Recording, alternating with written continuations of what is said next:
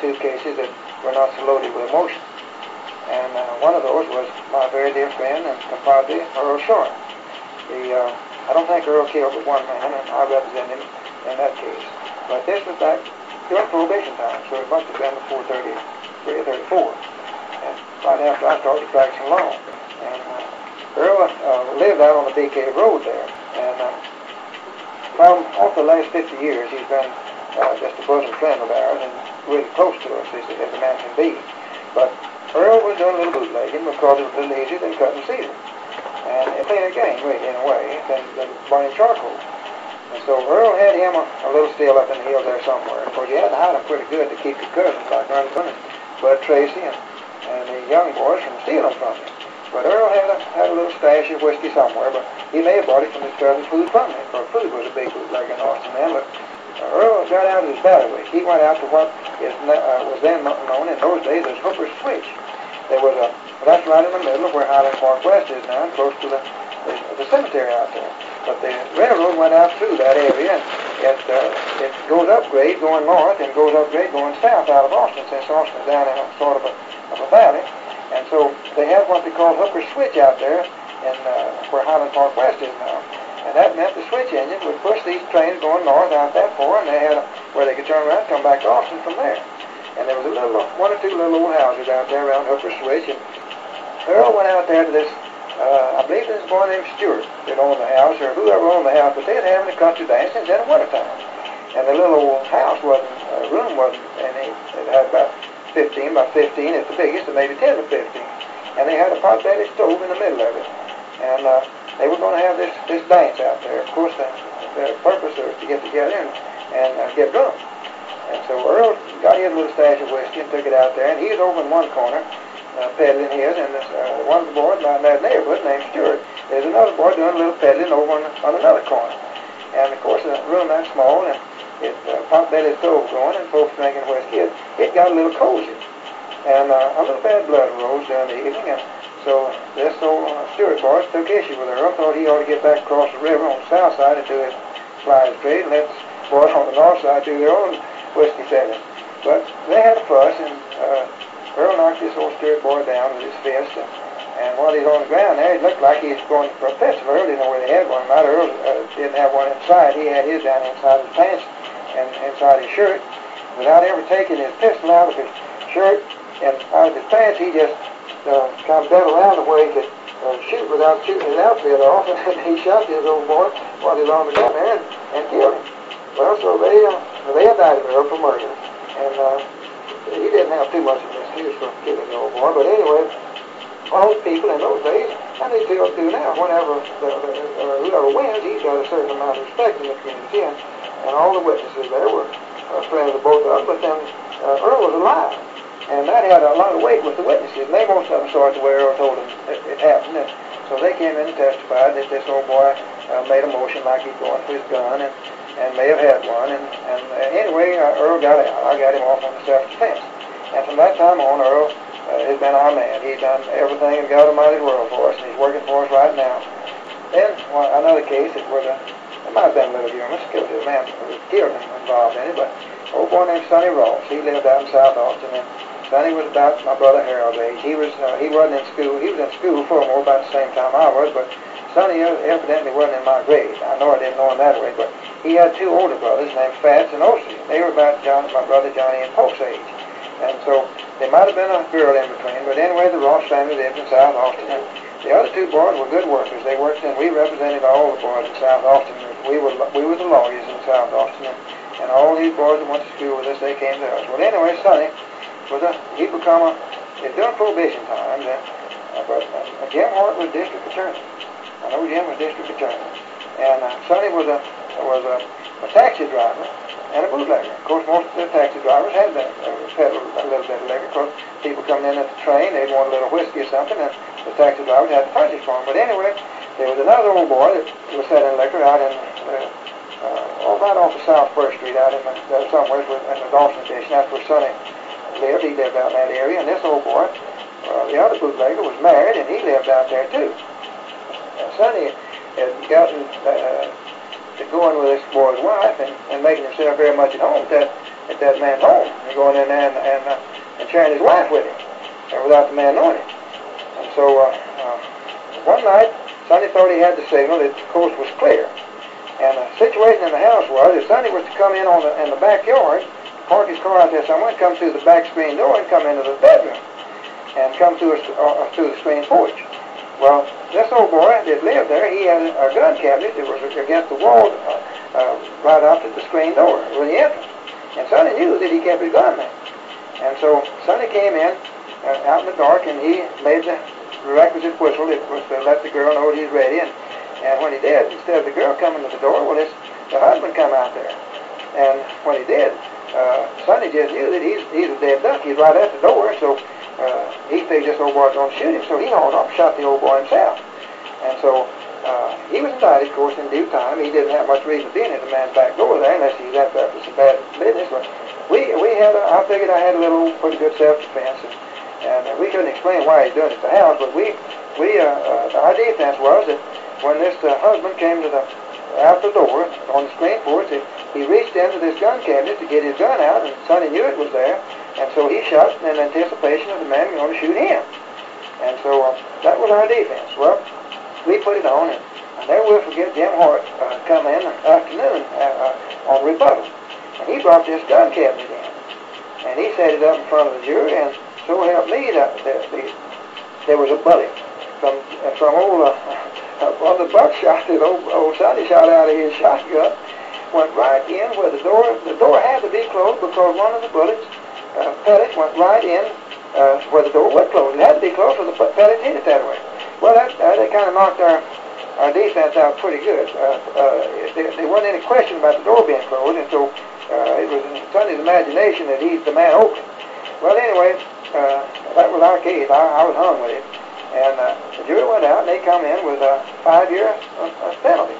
And it's, uh, the funny thing about it was that on this jury, I took an old boy named Redding who had been jailer and had the sheriff there, and, and he'd had the, the deceased put in jail a dozen times, and I figured on account of that he'd make a pretty good defense. You were knowing that this old boy was sorry, wasn't, wasn't worth them, and he needed killing, but he held, he, he felt that way too, but he felt that Sonny wasn't one to do it, to take the time, so they convicted Sonny and gave him five years, and oh, I was, uh, it's the time, it always is embarrassing to have the jury come bring a verdict in against you, and uh, I jumped up and and I was, uh, I told the judge that I was going to file a motion for a new trial and, and what all I was going to do to see that justice was done. And while I was standing up there, well, old Sonny, I felt something tugging at my coat tail. And uh, I looked around and Sonny said, Mr. Shelton, he said, uh, I believe I'll take that five years. And so that's the way that case ended. Sonny decided he would take that five years. And of course, I was glad to get off of it the next day because I knew that justice had been done.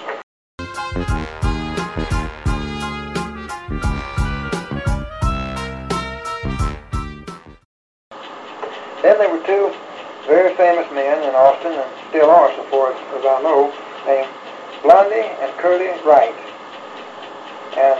They they were uh, the two of them would whip any five or six men I ever saw with a fist. They were just good fighters and men.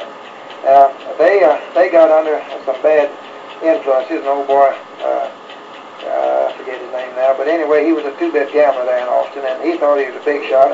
He put on a party out at uh, uh, Elm Grove Lodge one night, just out right off the Bee Cave Road. And, and it was a private party. And uh, this old boy got out there, and somebody come into the party that he didn't like. And so Blondie and Curly is kind of working around. They, there's this boy walks in, but they're looking for a fight all the time, anyway. And so this old boy, uh, uh, he put he put Blondie and Curly up to going and giving this uh, man that he didn't like a, a whipping told him to give him a whipping and they'd, he'd make it worth their while. Well, he'd uh, make it, uh, the fight alone was worth their while. But they got over and got to beating on this old boy and they had a fight and they got him down and kicked him a little bit and the, the old boy died. And so they indicted Blondie and Curly. And of course the man that put him up to it, in order to stay out of it, he put up all the money he took for the defense. And I forget who was a, who uh, were their attorneys, because the uh, kin folks of the dead man come and hired both of me to prosecute immediately. And we prosecuted Blondie and Curly although we knew that they did not uh, uh, did not commit a murder because they didn't intend to kill him. We knew they didn't intend, they intended to whip him and beat him up pretty bad, but uh, whenever the, the uh, natural consequences of the act uh, uh, or his death, then of course the intent is presumed. And so that was the only argument we had. It, they, it was presumed that they intended to kill him when they did the things that they did was stopping him. Anyway, we convicted them and they went to penitentiary. And then uh, the upshot of that is this, that about five years ago, first year the little folks started practicing law with me. I got a call from uh, uh, one of the Allred boys there uh, in Austin. He said that Curly was in trouble down in Bastrop. He killed a man down in Bastrop County and he wanted to know if I'd be willing to handle it. I told him well, I hadn't handled a murder case in years. Uh, I never had had any bad blood with the, the Wright boys. They were friends of mine. I thought, although we sent them to penitentiary. So I went down to see Curly. And uh, uh, what happened uh, was that uh, an old boy down there was pretty mean, rough, and he had uh, uh, been trying to go with Curly's wife, and, and Curly told him to stay away from him. And Curly had a little old house out there on the Austin Highway, on the south side of the highway. And so uh, uh, Curly was in Austin, and he's coming coming back to, to going home, and this little boy found out Curly was going to be home, and he was out at the beer joint kind of north of the Bastrop somewhere in there. And he found out Curly's going to be home, so he decided he'd go out there and just take the, take Curly's wife away from him. He's that drunk. So he got out there, Curly knew he was coming, or he heard him drive up. Of course, you could see uh, he had to come off the road, and when Curly, uh, it was about 10 o'clock at night, I think. It might have been about 9, but Curly saw this old boy uh, driving up out there, so he went back in his bedroom and got his shotgun, and he just got in the hallway there, and as soon as this old boy come through the door, he let him get plumb in the door, and he hauled off, shot him, and the old boy just uh, leaned up against the wall, slid down, and and died right there in the front in the front door. Well, then Curly went ahead next door. Might have been. Uh, he called the police, uh, called the law, and told uh, Bill uh, Jimmy Nutt was uh, was the law, and he come out and got him, and, and they took old Curly in. And uh, uh, Jimmy was. I called Kershaw, the district attorney. He was a good friend of mine. I called him and told him what had happened, and oh, he had been. Oh, he uh, Kershaw had been off in a trip to Colorado somewhere. When he got home, he didn't hadn't been briefed on the case yet. And I called uh, Kershaw and told him that uh, I represented Curly and this is who he killed. And the first thing Kershaw said, he said, well, there ain't no, ain't no loss to this community anyhow. So uh, he said, you get uh, uh, Curly and the witnesses, you get his wife, come in for the grand jury, and I'll see that they get a fair shake. And, and if they if they did, if it happened like you say it happened, uh, the grand jury ought not to ought not to bill him.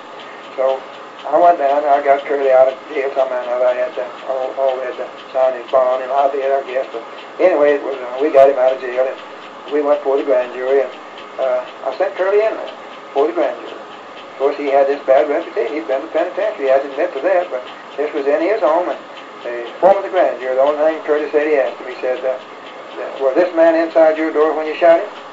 Curly said, yes, sir, that's where the sheriff found. And the sheriff poured it out. He said, well, that's all we want to hear. And that, they know Bill Curly on that. But that was something that, uh, over a 20-year period, we sent this, uh, this boy to penitentiary. And then uh, 20 years later than that, we represented him and kept him from going to penitentiary a second time. And we were real good fans doing this case. Old Blondie came up from Houston. Blondie run a beer joint down in Houston. Was pretty well to do. He came up and uh, gave us the money that we needed to keep going on Curtis' case. And Blondie and I, we had some experiences there. It was, uh, he told me about some of his escapades, but he was the kind of a man that could stand off and barefisted hit a mule in the face and knock him flat on his ass. I might as well digress to tell the story about Blondie. He's telling about when we were trying this case, uh, or I was involved in it with, with uh, Curly, he said that one night he was drunk. He's walking between 6th Street and 7th Street on Sabine down there. And if, you remember how the city of Austin is, there's a, uh, Waller Creek runs uh, runs uh, between 6th and 7th Street, crosses Sabine Street. And there's a little bridge in there. It has about a, a three-foot uh, wall on it. And old Blondie said that he was drunk and he was trying to go home, going up Red, going up to Red River Street somewhere. Said he got on that bridge and there's a Mexican uh, was walking right on the same side he was, and he wouldn't move over. So uh, Blondie said something to him. The Mexican cussed him, and he said he hit him, and the man disappeared. And he said he didn't know where in the world he went to. He said the next morning the law come and arrested him and old Blondie hit him and knocked him plumb over that railing and into the creek. and when he hit him, Blondie said he just disappeared. Well, the law found him a little bit later, and that's how hard that man could hit him. He hit him, he hard knocked him plumb over that over that railing and it hit the creek. Blondie was a pretty good man. If I was going to have a, a fight, I'd want him to be on my side till I to get away. I represented one uh, old boy from Delta. He was accused of killing a man that was, uh, he thought was running around with his wife. And the man that was killed up there, the deceased, was a, was a, a veterinarian. And uh, the man that I represented, I forget his name now, but he uh, he he was he, he was just worried to death about his wife being truth to him, and so uh, he invited this, he had a ranch or a farm or something, and he had an excuse to have invite the veterinarian to come out to his place and to uh, attend to some of his stock. And so this old boy, the way he planned the murder, and it was a murder. So he got the veterinarian out there to look at his stock, and he, he uh, told him that he'd have to crawl under a fence. And this old boy got the vet down, crawled down the fence, and hit him in the head with a hammer, killed him. And of course, it's hard to make up a defense for that sort of thing, because that's where they found the vet. And so they transferred the case down to Austin for some reason or other. And uh, Beaver didn't help me in this case for some reason. Maybe he would just send it to me because he figured he couldn't do anything with it. I managed to get him, get the old boy 50 years, and that was pretty good in a case of that kind. I never did get uh, a judge, a, a verdict against me uh, on any case that I have tried for over 50 years. I know there was another, and I'm going to talk about in a minute. I think it was the next one was Tom Carpenter. Tom Carpenter was just as fine an old boy as, ever lived there in Austin, and he thought his wife was being untrue to him, and it just drove him to madness, and, and uh, he shot his wife and killed her. And of course, there's no defense for that at all, except uh, just to plea of guilty and plea bargaining. So I pled old Tom guilty, and I got him, I think, 50 years, and he went on to penitentiary. I know that was during the time that I was doing some pardon work down there, because I went down to see old Blackie Hart in the penitentiary. I went to the walls. In those days, to find anybody in any any one of the penitentiaries, the farm, you had to go to the walls first, where they kept the records. They'd find out where your where your client was, and then they tell you how to get out to that farm and you'd always have to take uh, somebody with you because they wouldn't let an automobile drive into the farm. But anyway, I got I went down to the to the walls there, and, and uh, when I was uh, sitting in there waiting for the warden to come out and tell me where, I, where my client was, where old Blackie was, whether I, whether I could even talk to him or not, well, there's a man walked in and and it was dark in the in the room there, and he had the mail, and uh, he, he after he put the mail down on the counter there for the warden, well, the warden desk, well, he come over and, and stood in front of me and said aren't you Mr. Shelton? And I was kind of blinked my eyes around. I said, yeah. I, said, oh, you're Tom, Tom Carpenter. I said, and well, he'd been down there about three years, and the warden come in just at the time I was talking to Tom. And he come over and laughing. He said, now, Shelton, he said, you coming down here to see a man that you're not going to get out of this penitentiary if I keep him in here. But if you take old Tom here now, you take him off right now. But we want him to go home. He said, he's the best prisoner we got. He said, he don't do anything but sleep in the, in the, the jail in the jail part in there. He comes back in here and sits in this lobby all day. He goes and gets the mail. We can't run him off. Uh, he said, if you want, want one of them out, you you ask for Tom. We'll all back Tom going home. But said, you ain't gonna get that man out that you come down and see about. And we had a little laugh. And I said, Tom was doing pretty good down there. He he feathered his nest. Now we can get back to a rather sordid affair that happened. I sold some land up just beyond where uh, Albert Bust uh, had killed Ernest Thurman, right around the corner up there about where you, oh, it's about 200 yards uh, the other side of the, uh, where the, uh, the eating place up there, the county line is now. I sold it to a woman named Maddie Collins. She had been married before and had a, a, some grown daughters uh, by the first marriage, and she married an old boy named T.J. Collins, I believe was his name. And he was living there with her on that in that little old house that I had sold him, and it's on the on the course over on the the east side of the, right there close to where the Judge Blackwell now lives, Tom Blackwell lives. But anyway, the Collins were living there, and, and uh, Mrs. Collins had a, a grown daughter that was living there in the house with them, and her the grown daughter had married a, a man who was then stationed at Bergstrom Field from Connecticut, and uh, he was a Navy or some kind, or not a Navy, he was he was a mechanic. He wasn't an officer, but he was he had to stay on the base. But he happened to be out there at the at that house one evening, just about dark, and old man Collins came in, and he took issue with his daughter, his stepdaughter. He had a fuss with her, and he hauled off, and right in front of her husband, he killed her, killed his daughter, stepdaughter of his. And this boy, he uh, got a hold of the pistol and took it away from old man Collins and killed him with it. So he got me that night. And uh, before they had the body well away from there, I had I'd gotten a hold of Father, Father Duffy, a young new priest down at the St. Ignatius Church had come into Austin then, a real good friend of mine, and so I asked him if he wouldn't go up there with me and try to try to see what if he could help the family. And of course, he was just uh, all of a mind to do that. That's the kind of thing that he's made for. So we went off up, and uh, we got there about 30, 40 minutes after the killing took place. I should say, yeah, maybe an hour. And then I represented this boy. he was indicted for killing old man Collins on the basis that although he'd uh, stood there and watched the man kill his wife in front of him, and he still ought not to take the pistol away from him and kill the old man, which he did do that. And so I got John Copeland at just about 20, I mean 43, just before I went into the Marines. And just before John went into the service. Both of us went into the service right after that, but this boy was already down in Bergstrom Field. And being a Yankee, we figured he was at a little disadvantage, you know. And so uh, uh, we wanted to try to make it appear that he was afraid of old man Collins. That's the reason he took the pistol away from him and shot him because he afraid the man might do some more harm. And so, without telling the client what to say, and the answer what to, uh, to say that it was, well, we didn't tell him what to say, and here's what we did. John asked him, said, uh, uh, were, were you afraid of Mr. Collins? And the boy made the answer to him. He said, I'm not afraid of anything. I'd like to kick our, our defense out the window, but I was glad that he was on my side in the war. But the boy got, well, we, we cleared him, and he didn't. Uh, it was just such an outrageous thing for him to watch his wife be killed there in front of him. The jury just figured that he didn't, he'd had punishment enough. Anyway, we cleared him.